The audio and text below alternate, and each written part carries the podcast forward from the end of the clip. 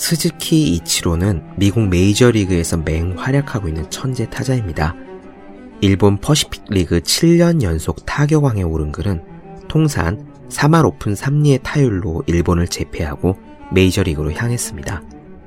데뷔 첫 해에 타격왕과 도루왕을 최초로 석권한 신인 선수가 되었고 역시 최초로 4년 연속 200안타를 달성했습니다. 언젠가 이치로가 대단한 활약을 펼친 날 기자가 오늘 경기에 대해 어떻게 생각하는지를 물은 일이 있습니다. 아마도 기자는 간단한 소감 정도를 기대했는지도 모릅니다. 하지만 이치로는 이렇게 답했습니다. 그의 답변은 너무나 인상적이었고 굉장히 예외적이었습니다. 나는 지나간 경기는 생각하지 않는다. 경기가 끝나면 나는 내일의 경기를 생각한다. 과연 그래서 이치로입니다. 사람은 누구나 성공을 곱씹고 싶어 합니다. 영화의 하이라이트 부분을 되감아 보듯 자신이 거둔 영광의 순간을 몇 번이고 반복해서 즐기기 마련입니다. 내가 잘 나갈 때는 말이야 하는 말은 술자리에 단골 안 주지요. 하지만 이치로는 작은 사치도 멀리하는 선수였습니다. 그 정도로 철저하게 단련했기에 이치로가 되었습니다. 머물지 않는 것, 조금도 지체하지 않는 것, 끊임없이 다음 걸음을 생각하는 것. 그것이 이치로가 정상을 즐기는 방식이며 이치로를 이치로로 만든 비결입니다. 365 공부 비타민 이치로가 정상을 즐기는 방식의 한 대목으로 시작합니다.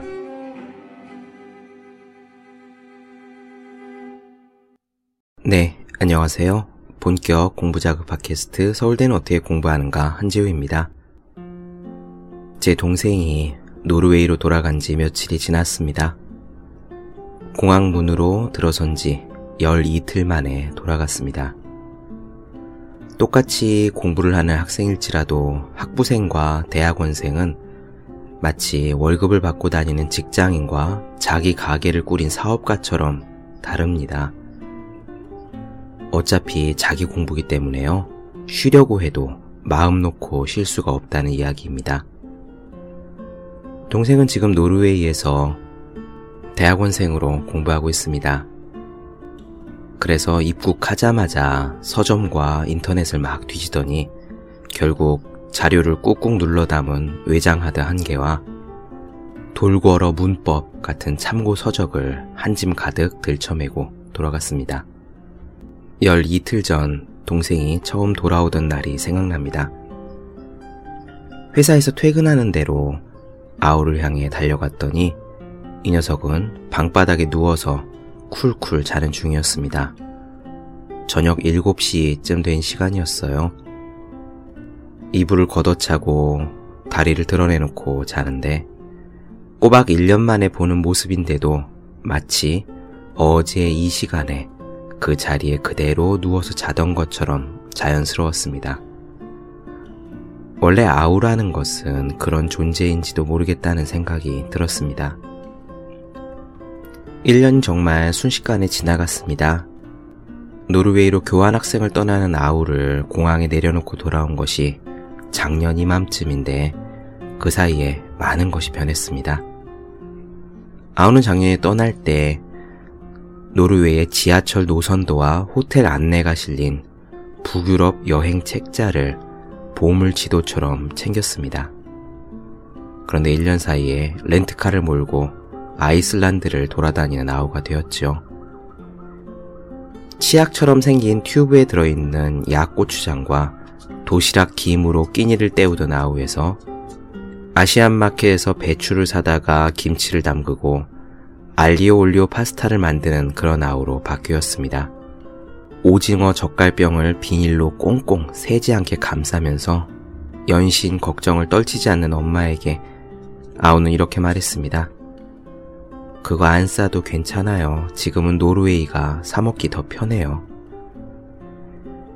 자리를 잡는 일이니 수업을 따라가는 일이니 박사과정에 입학하는 일이니 굵직굵직한 것들을 뜯어보면 지금은 모든 면에서 1년 전보다 훨씬 좋아졌습니다. 1년 전에 아우는 수업 내용을 과연 알아들을 수 있을지조차 의문이었습니다. 당장 도착해서 밥을 지어 먹을 냄비가 없는데 가게에서 무사히 냄비를 살 수 있을지도 장담하지 못했습니다. 아니, 더 정확히 이야기하면은 아우는 이런 걱정도 했었습니다.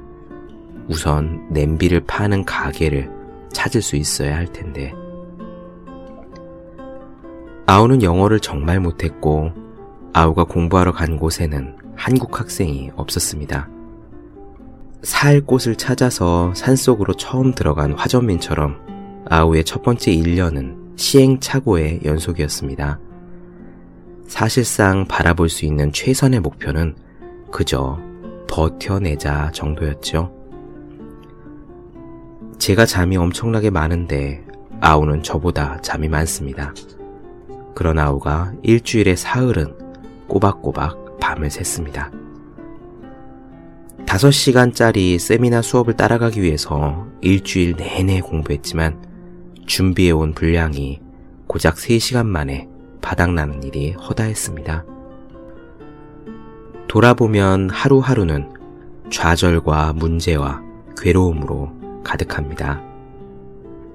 그런데 재미있는 것은 이 지점이에요. 하루하루는 절망이었는데 그 절망스런 하루가 쌓인 1년은 훌륭했습니다. 훌륭하다 못해 번쩍번쩍 빛이 났습니다. 확실히 나아졌노라고 어느 누구에게도 자신있게 말할 수 있는 상황이 되어버렸습니다. 법륜 스님은 언젠가 수행에 대해 이런 이야기를 하신 적이 있습니다. 하면 반드시 좋아지기에 수행입니다. 수행을 하면 100일 뒤, 1000일 뒤에는 반드시 더 좋은 사람이 되고 더 행복한 사람이 될 수 있습니다. 하지만 수행을 하는 하루하루를 보면 꼭 그렇게 좋지만은 않습니다. 수행을 시작했는데도 어떤 날은 더 안 좋아지는 것 같기도 하고 망치는 날이 있기도 하고요. 그래서 좋았다가 나빴다가 그래서 도저히 못 해먹겠다 싶었다가 우리의 마음이 요동을 칩니다. 하지만 처음에 발언할 때 100일이고 1000일이고 수행을 하기로 마음을 먹었으면은 나쁜 일이 있더라도 안 좋아지는 것 같더라도 멈추지 말고 쭉 해야 됩니다. 좋은 날에 좋아서 하는 것. 오늘은 수행이 잘 되는 것 같아서 재밌어서 더 하는 것은 수행이 아니에요. 더 하고 싶어서 하는 것은 욕망입니다. 나쁜 날, 하기 싫은 날에도 처음에 계획한 대로 변함없이 해야 수행이라고 할 수가 있습니다. 그렇게 쭉 하면 하루하루는 좋지 않더라도 100일 뒤, 1000일 뒤에 보면 반드시 좋아집니다. 가야 할 방향이 틀리지 않았다면 하루하루의 괴로움에 좌절하지 않을 일입니다. 원래 배전에 서서 보면 그렇죠. 발밑을 내려다보면 가까운 바다 배전에는 늘 파도가 와서 부딪힙니다. 그렇지만 고개를 들어 멀리 보면 먼 바다는 늘 잔잔하기 마련입니다. 20여 시간이 지나 아우는 무사히 오슬로에 도착했다고 연락이 왔습니다. 다음 날부터 바로 수업이라 도서관에 가야 된대요. 공부하는 사람, 일하는 사람도 마찬가지인 것 같습니다. 하루하루는 잘 되는 날도 있고, 안 되는 날도 있고, 글을 쓰고 싶은 날도 있고, 안 써지는 날도 있죠. 방송이 즐거운 날도 있고, 괴로운 날도 있습니다. 그래서 어제와 그저께와 일주일 전과 비교해보면 분명히 계속하고 있는데 나의 공부와 일이 오히려 퇴보하는 것 같은 느낌이 들기도 합니다.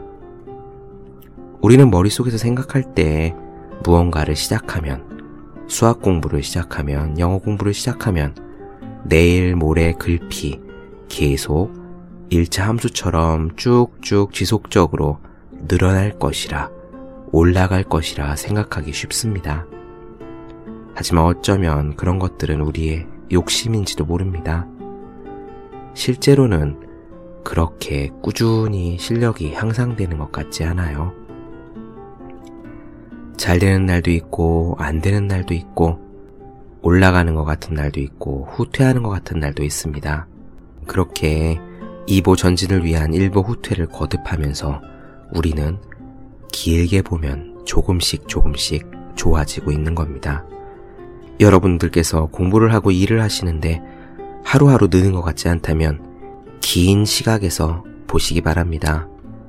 1년 전보다 꾸준히 해온 나는 어떻게 변했는지, 그리고 지금 꾸준히 무언가를 한다면 1년 뒤에는 어떤 성취가 있을지,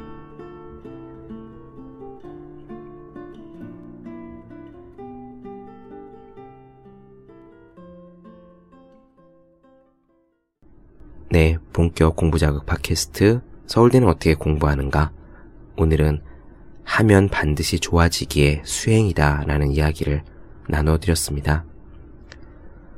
지금 녹음 중인데 창밖에 큰 눈이 펑펑 날립니다.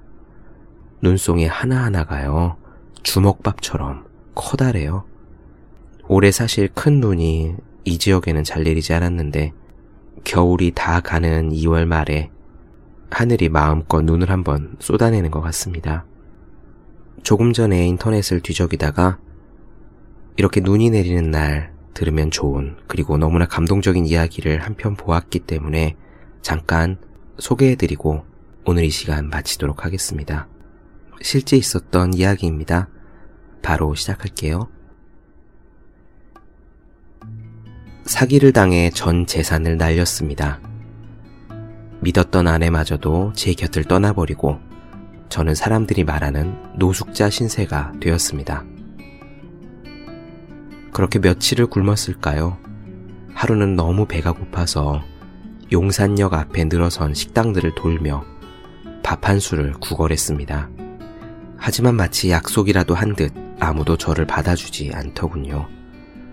어느 곳은 저를 두들겨 패기도 했고 또 어느 곳은 저를 내쫓기 위해 개까지 풀었습니다. 독한 마음에 밤에 휘발유를 뿌려서 불을 질려 버리겠다는 생각에 한 집 한 집 X자를 쳐가기 시작했습니다. 그렇게 골목 끝자락에 다다랐을 때 한 국수집이 보였습니다.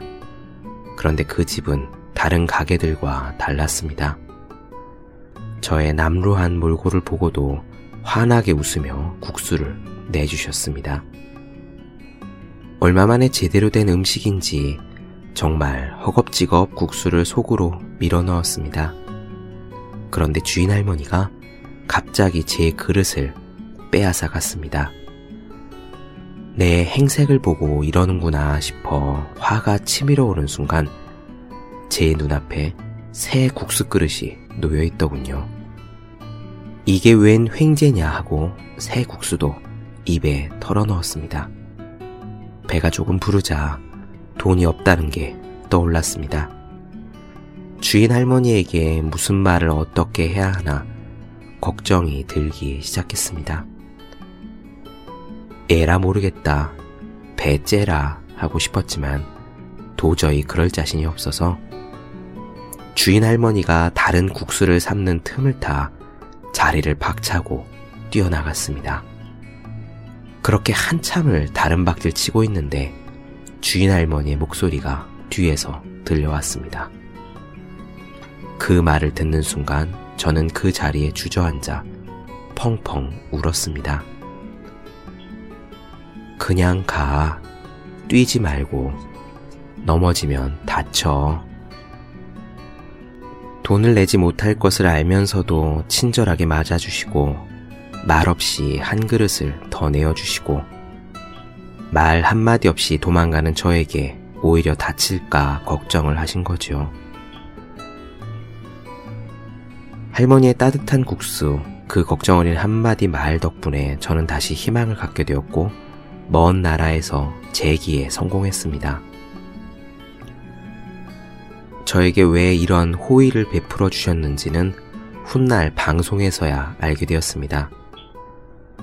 당시의 저의 모습이 마치 옛날에 본인의 모습 같으셨나 봐요. 젊은 나이에 혼자가 되면서 사남매를 홀로 키워내야 하는 상황에 처하자 연탄불에 스스로 목숨을 끊을 생각까지 하셨다고 하더군요. 그러다 자살 대신 그 연탄불에 다시마물을 우려내 국수집을 차리자 결심하셨고 덕분에 자식들을 잘 키우셨다고 그렇게 했습니다. 방송과 여러 매체에 알려지며 화제가 된 할머니 국수. 저희도 인터뷰를 하러 찾아갔지만 할머니는 이를 정중하게 거절하셨습니다. 알려진 내용이 사실이긴 하지만 저보다 더 좋은 일을 하는 사람들이 많은데 이런 일로 조명되는 게 부담스러워요. 그리고 헛걸음을 한 저희에게도 따뜻한 국수 한 그릇을 내주셨습니다. 국수 한 그릇의 값은 2,500원. 하지만 그 가치는 무한대입니다. SBS 스브스 뉴스에 실린 이야기입니다. 국수를 먹고 도망친 남자라는 제목으로 올라와 있네요. 네. 본격 공부 자극 팟캐스트 서울대는 어떻게 공부하는가? 오늘은 여기까지 하겠습니다. 더 많은 이야기가 궁금하신 분들, 질문사항이 있으신 분들은 네이버 블로그 허생의 즐거운 편지를 찾아주시기 바랍니다. 그리고 공부하시는 여러분들을 위해서 여러분 주변에 매일매일 공부하셔야 되는 분들을 위해서 보기만 해도 공부하고 싶어지는 365 공부 비타민을 선물해 주시면 좋을 것 같습니다. 저는 다음 시간에 뵙도록 하겠습니다. 여러분 모두 열심히 공부하세요. 저도 열심히 하겠습니다.